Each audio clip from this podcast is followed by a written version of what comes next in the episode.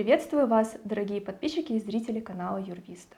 Меня зовут Ольга, юрист отдела международных проектов компании Юрвиста. В сегодняшнем ролике мы поговорим о грядущих изменениях в налогообложении доходов сотрудников российских компаний, работающих дистанционно за пределами Российской Федерации. Начиная с 2020 года, во время эпидемии коронавируса, среди граждан Российской Федерации появилась тенденция переезжать в зарубежные страны и вести работу дистанционно. В связи с этим 26 июля 2022 года Министерство финансов Российской Федерации представило законопроект, который предполагает введение налогообложения заработной платы сотрудника российской компании, работающей дистанционно.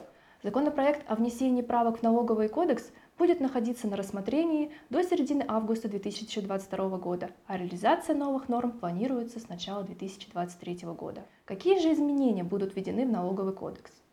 Согласно законопроекту, выплачиваемые российскими компаниями вознаграждения своим сотрудникам, работающим за рубежом, будут считаться источником дохода в России и подлежать налогообложению по ставке налога НДФЛ в размере 13%.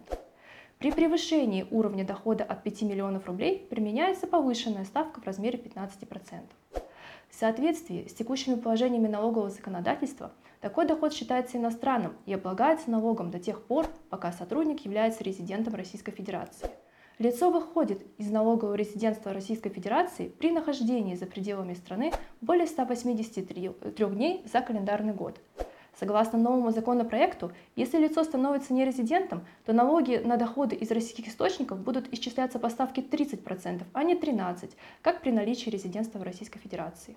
Какие же проблемы могут возникнуть у сотрудников?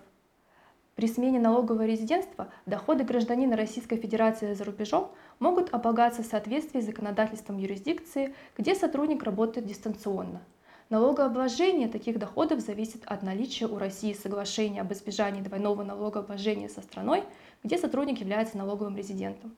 Однако некоторые эксперты полагают, что после вступления нового законодательства в силу могут возникнуть противоречия в отношении применения таких соглашений, и доходы сотрудника могут подлежать двойному налогообложению.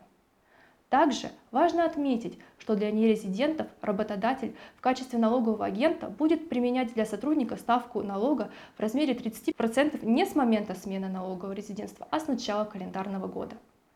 Более подробную информацию по данной теме вы можете найти в статьях на нашем сайте, а также обратившись к нашим специалистам за консультацией. Спасибо за внимание. До свидания.